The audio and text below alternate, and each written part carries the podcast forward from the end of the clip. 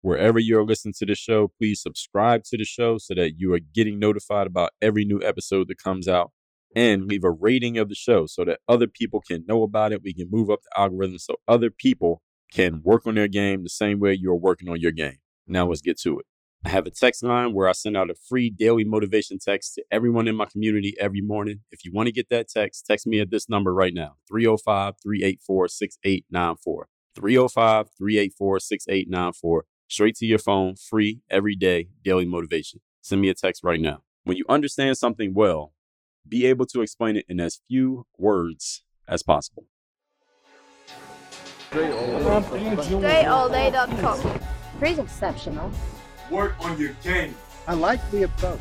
Work on your fucking game. Everybody has relates to what Dre's saying in a different way. Work on your game. I like the way he thinks. Work on your fucking game. I like the frameworks that he's put together. Work on your game. And I would highly recommend it to anybody that's trying to work on their game. Work on your fucking game. I think it's a good approach. It's a different approach, too. Hey, you, work on your game. Gave me something really good. Work on your game. DreAllDay.com. And his philosophy makes a lot of sense. Not only work on your game, perfect your craft. Work on your game.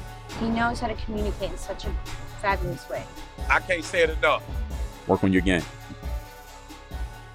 You are now tuned in to the show where you learn the discipline to show up day after day to do the work, the confidence to put yourself out there boldly and authentically, and the mental toughness to continue showing up, doing the work, putting yourself out there, even when the success you've expected to achieve has yet to be achieved. And on top of all this, you get a huge dose of personal initiative, which is the go getter energy that moves any one of us, including yourself, to go and make things happen instead of waiting for things to happen. Then we put all this together into a series of frameworks, approaches, insights, strategies, and techniques, all underneath the umbrella of one unifying philosophy that is called Work on Your Game. My name is Dre Baldwin, also known as Dre All Day, and welcome to the show. And today's topic, we're going to talk about how clear thinking leads to clear communication, why this matters, and then what you should do about it. Now, before we get into that, let me tell you about it. I have a daily motivation text message that I send out free of charge to everyone who's in my text community. You can get into the community for free and get this daily motivation every single day because of it by going and go actually going to your text app on your phone right now and just sending the text to this number 305 384 6894. And every day when I send out the daily motivation, since you're in the community, you'll be getting that text. You can even respond to any one of those texts and start a dialogue directly with me. I do take time every day and go through and respond to some of my messages. So text me at that number. And to get started in my 30 days to discipline course, which I know a lot of people who listen to the show need, because people tell me that one of their biggest challenges, one of the biggest challenges I hear the most often is consistency and discipline and follow through. Usually people tell me something along those lines is their biggest challenge. I created a 30 day to discipline course. I mean, is pretty simple. Within one month, You'll be following through on the things you start. You can stop leaving things half done and undone and actually rebuild that trust in yourself that you once had by going to workonyourgame.com slash three zero, workonyourgame.com slash 30 for the 30 days discipline course. So make sure you get started in that right now. Now into this topic of clear thinking equals clear communication. I was talking to someone recently and I was explaining my simple framework for judging the outcomes of an action. I was just basically telling them, right when I do something, I decide that this is the right thing or the wrong thing, or whether I should continue or not continue, whether I should just let it go or make adjustments based on, and then I explained, you know, what my framework was. And then I asked this person, okay, now that I told you how I make my decisions on moving forward on something, you tell me how you make your decisions. And by the way, the way I make it, it it's based on the situation. So if I'm doing something like, to give you an example, if I'm running an advertisement, how do I know if I should keep running an ad, i.e., spending money to send people to look at my webpage or whatever I'm selling, or if I should stop, or I should make an adjustment to the ad? Should I create a new ad? Should I run a different campaign? Should I find a different audience? How do I know if I should keep going or not? I judge by simply looking at how much money did I spend on the ad versus how much money was generated from the sales and I might look further down the funnel as well. So it might not just be upfront. So just because I spent, let's say, $100 on ads, but my upfront, the first page that I sent people to only made $50 does not necessarily mean that I shouldn't run the ad because I might make more money on the back end from people later on. So you have to know your numbers. You got to know your data and what you're actually looking at. And however you're making a decision, any rubric used for decision making, make sure you're not just looking at the surface level information, but also, and not just the first order consequences, meaning the first thing that people do, but also the second, third, fourth, and fifth things that people do so that you have a clear picture of exactly you know how things are going. So this is what I was explaining to a person. I was talking to them. And then I turn around and ask them, okay, so when you need to make a decision about something, how do you decide if you should yes or no? How do you decide keep going or stop? How do you decide no push forward or quit? How do you make this decision when you are judging the outcomes of your own action? And this person insisted on, before they answered the question, they insisted that they needed to explain to me kind of like a backstory of everything before they actually gave the answer. I interrupted them when they started giving their backstory. And I said, well, listen, skip the story and just give me the answer. If I need the story, then I'll ask you about the story later. And this person, well, they basically refused to. They said, I have to tell you the story. I have to tell you the story before I get to my question because I suspect, here's my suspicion. The reason why this person wanted to tell their story, and I've been taking questions from people for decades now. And this often happens that when I ask somebody a question or they come to me with a question, they insist on telling a story before they actually ask the question. And the reason for this, and many times I've been right about this, is that people simply don't have a framework for judging their own actions or a framework for making decisions. So they feel like they need to tell a story because they think the story is going to you know, fill in the gaps that are missing from their lack of framework or lack of system. When the truth is, it actually does not. So today I'm going to explain to you because I got to thinking about this overall point when this happened. And I'm going to explain to you why you need to get really clear on your thinking and the way that you are making decisions and the way that you judge things, whether it's from yourself or anyone else, so that you can communicate things more clearly and understand that the longer you take to communicate a point, the less chance is actually going to get through to another person because many people simply are not going to give you the time of day to listen to your entire story before you get to whatever the point happens to be. There are very few people going to sit and just listen to your story just because. And also, the longer it takes you and the more different roads you need to go down and the, the long winding paths you need to take in order to explain a point, it is communicating that maybe you don't understand it as well as you think you do. Now, when you understand something pretty clearly, you can explain it pretty clearly and pretty succinctly and pretty simply and using the skill of brevity, which I talked about, and I believe that was episode 1738. But let me make sure I'm giving you the right episode where I talked about brevity. Yeah, so 1738, the skill of making your point without talking too much. And many of you, when you are making your point, you are talking too much. So let's get into this why your thinking actually can support your brevity. Let's get into it. Point number one. Topic once again is clear thinking equals clear communication. When your thinking on a subject is clear, you can explain that subject clearly and succinctly, like I just said. You don't need to frame a situation with a story if you can clearly explain it. You don't need to give a long explanation when you clearly understand it. Now, I'm not saying that your story may not be wanted. Maybe somebody does want to hear the story, but oftentimes people don't. Maybe your story will help people understand why the answer that you give is the answer that you give. But unless somebody's asking for the story, you don't need to tell the story. Sometimes, many times, often, as a matter of fact, people just want the answer. They just want the information. They don't need the story.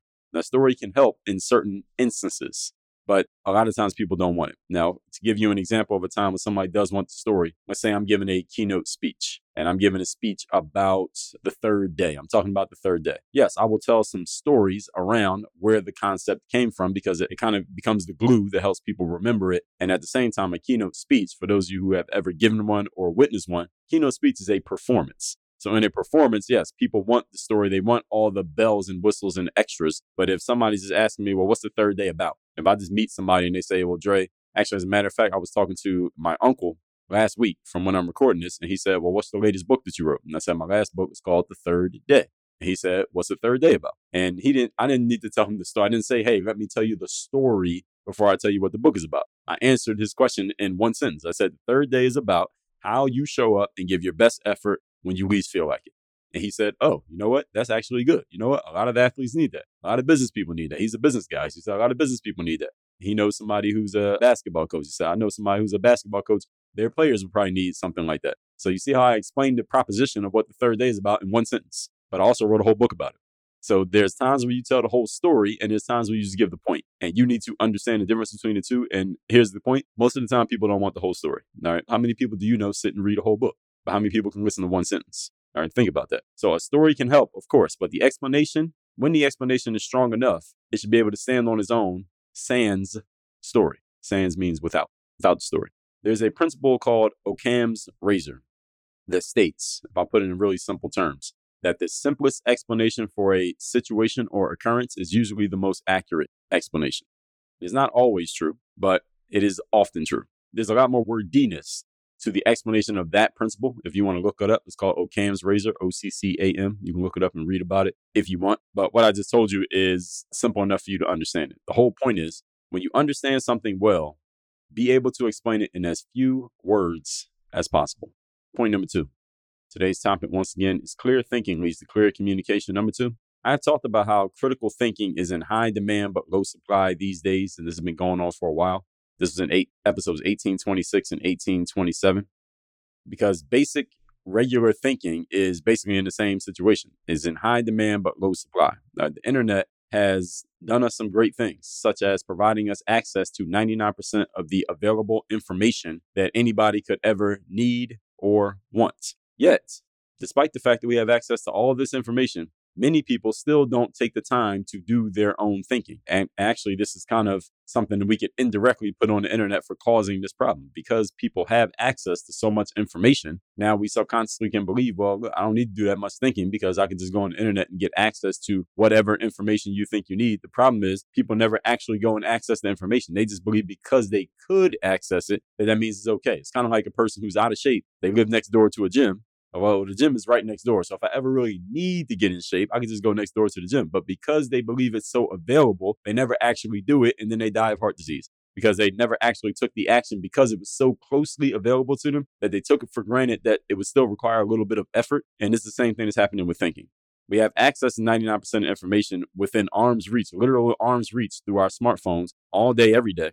And because we have such close access and proximity to information, if we were to go and access it and actually do something with it, we take for granted the fact that it's so close and easy to access. And then many people never do it, which causes people to think less than back before we had the smartphones. And we did have to actually do some real thinking and put in real effort to get information. Back then, people had more information and were smarter then than they are now simply because the device makes us believe that we don't have to do any of the work. Back then, we knew we had to do the work because we didn't have a device that did the work for us. Now we think we don't have to do the work and then we don't do it. And then we don't access the information on the device either. So it actually, the smartphone has actually made us dumber. So it's kind of a oxymoron that is even called a smartphone because actually, the more somebody uses it, the stupider they get because they stop using their brains as much. This has actually been proven scientifically that they say that when people who use the do things like using the GPS for directions to a place where you know exactly where it is. You've driven there a hundred times already, but you still turn on the GPS. And again, there's sometimes it can make sense. I actually do it myself sometimes because I'm like, well, maybe it might be a detour or there might be some kind of traffic situation. But even then, that's still a BS excuse that we come up with just to use the GPS because we become so tethered to it that if there is a detour or some kind of traffic situation, I think we'd be able to figure it out if we needed to, wouldn't we? I mean, those of you who are over the age of 30, do you remember how you would leave your house without a smartphone? Can you believe it or not? And you would go around and go to places and you would make it home and you wouldn't get lost and you wouldn't know end up abducted by some strangers and tied up in a basement, but we all made it around life without smartphones. Do you believe there was a time that that actually happened? Yes, of course it was. Now, some of you lived an entire adulthood like that before the smartphones came around. People who are older than us did exactly that. And scientifically, it's been proven that the more people use the devices to do normal everyday things that they should be able to do in their heads, it actually what it does is is it deactivates many of the, the synapses in our brains. In other words, our brains stop being as active as they would be because the smartphone has replaced thinking. This is something that I tell entrepreneurs this often whenever I'm talking to entrepreneurs about anything that is numbers related, when we're talking about data or money or prices or stats or anything like that. I like to challenge myself to do mental math. And I tell entrepreneurs, you should be able to calculate in your mind, you should be able to calculate in your head how many people need to buy your product at X price in order for you to make X amount of dollars. You shouldn't need to pull out your calculator to do that.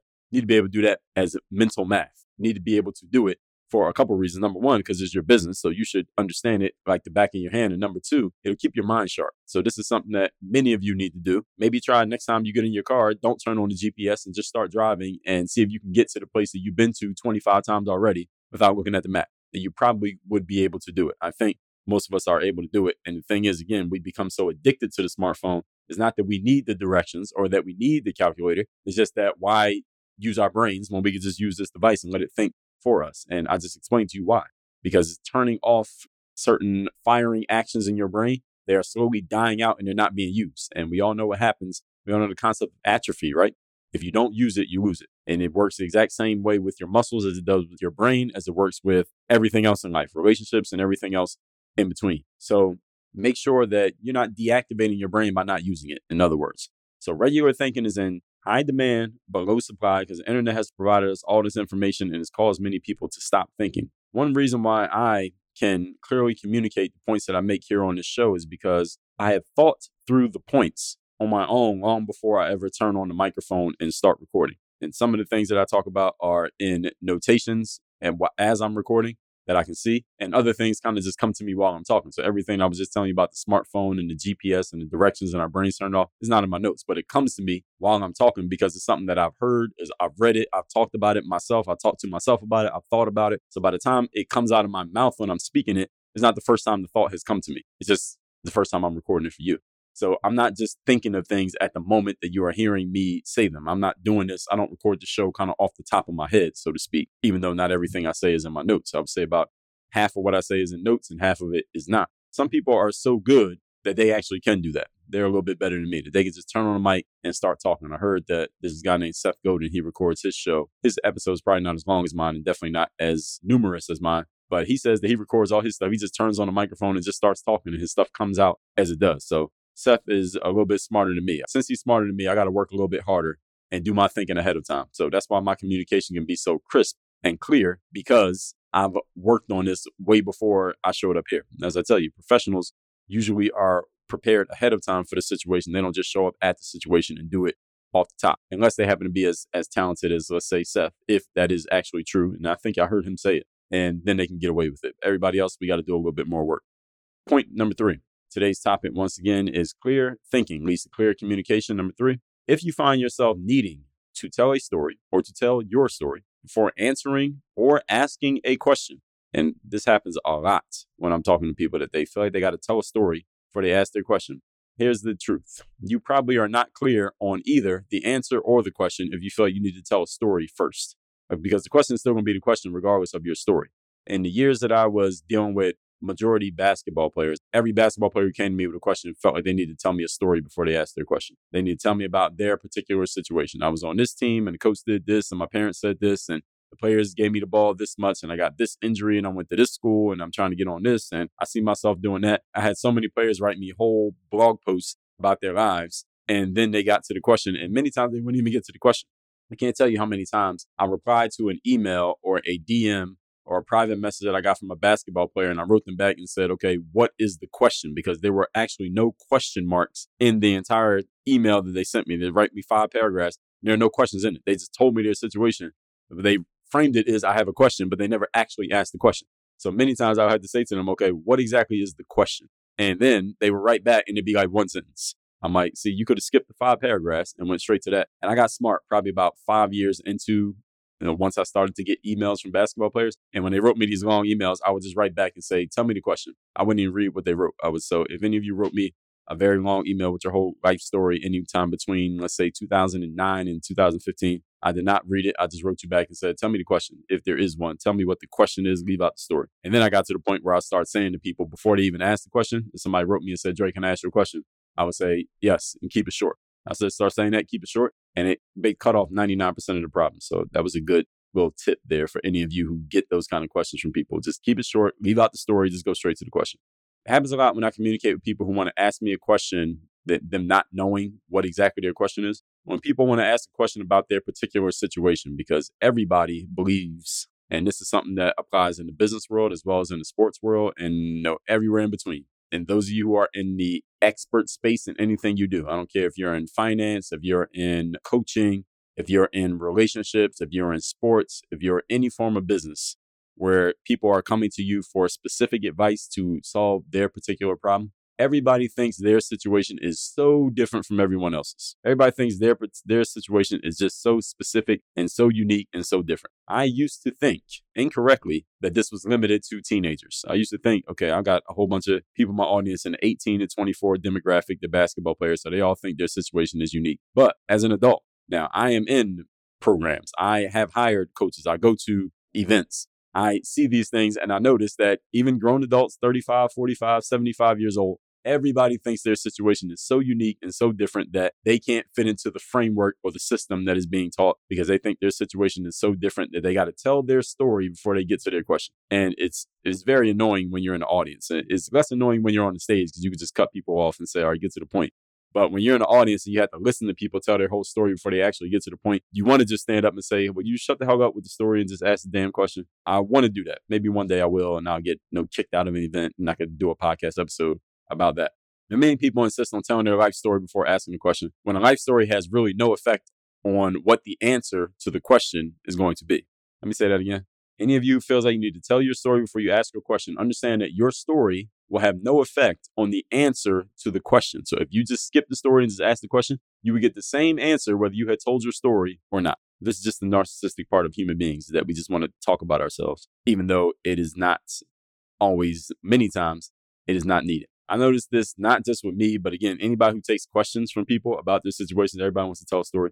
And I noticed that people do this either when they don't know the subject well in terms of the question, or they do know the subject or answer, but the answer is maybe undesirable for them. So they want to muddy it up and run some interference by telling a story that confuses you and throws you off the scent of the actual truth of the situation. I notice this often too. It makes me laugh because I can decipher it. I can notice it when people are doing it. Many of the hot topics in society today, you'll notice that there is one side of a conversation who has a plain and simple answer to whatever the situation. There's another side who has a convoluted answer. Convoluted answer is when somebody uses 10 words to say what they could easily have said in two words. And they need to frame every answer with a story instead of just giving the answer. And why do people do this? Now, understand that sometimes there's another reason here, because I told you one reason is sometimes people just don't understand what the question or the answer is. And so they don't want to just say it out loud because they don't know and they don't want to know, let their ignorance be on full display so plainly. So they muddy it up by telling the story. Or they do know the answer,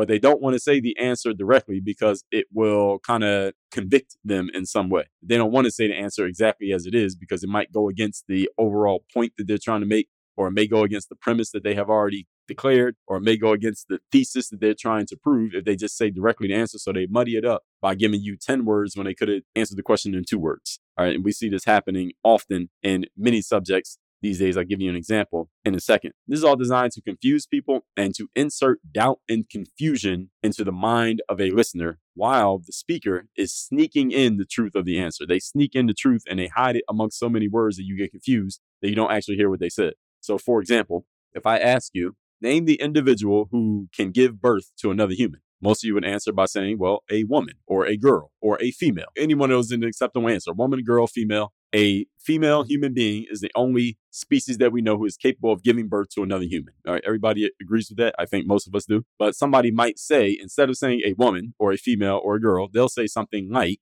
a human capable of giving birth. One, two, three, four, five, six words instead of one word. See what I mean? This is what people do when they're trying to confuse you. They try to confuse you with all the bullshit and kind of cloud your mind because you're hearing all those words. And you're, while you're trying to make sense of the words, they kind of get out of there like a thief in the night because they just confuse you with the BS and all the added stuff they added to it. And it's the same thing people do when they add a story to actually giving an answer instead of just giving an answer exactly as it is. And these people who do this, they say something like a human capable of giving birth or whatever other phrases people are trying to use. This is done by people who are really smart. See, they're smart enough to understand that they start changing around the language and they confuse enough people with all the wordplay. And these people are usually pretty good with their words. They confuse enough people with the wordplay. They can sneak in a new idea and new beliefs underneath the confusion that they put into the minds of the masses. But this is a whole game that they're playing. But as long as I have something to say say about it, we're going to keep calling them out on the BS. All that said, let's recap today's class, which is clear thinking equals clear communication. Point number one,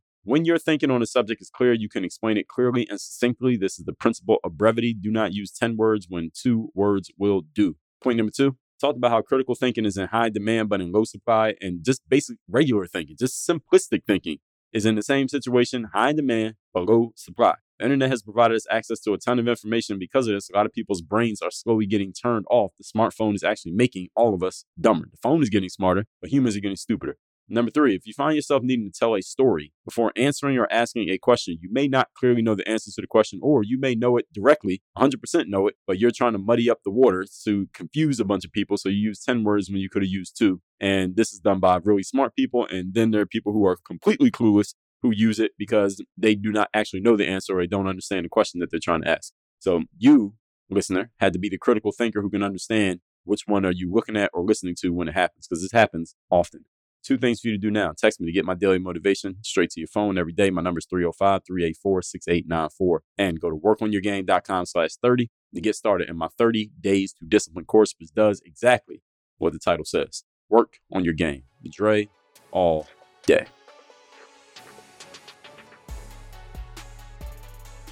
I have a text message line now where every single day from my number, I am sending out a text to everyone in my community with a daily motivation message to keep you sharp, focused, and on point to get started and be energized for your day. If you want to receive my daily motivation text, just send a quick text right now to say hello to this number 305 384 6894. Again, 305 384 6894. Get my daily motivation text straight to your phone free of charge 305 384 6894.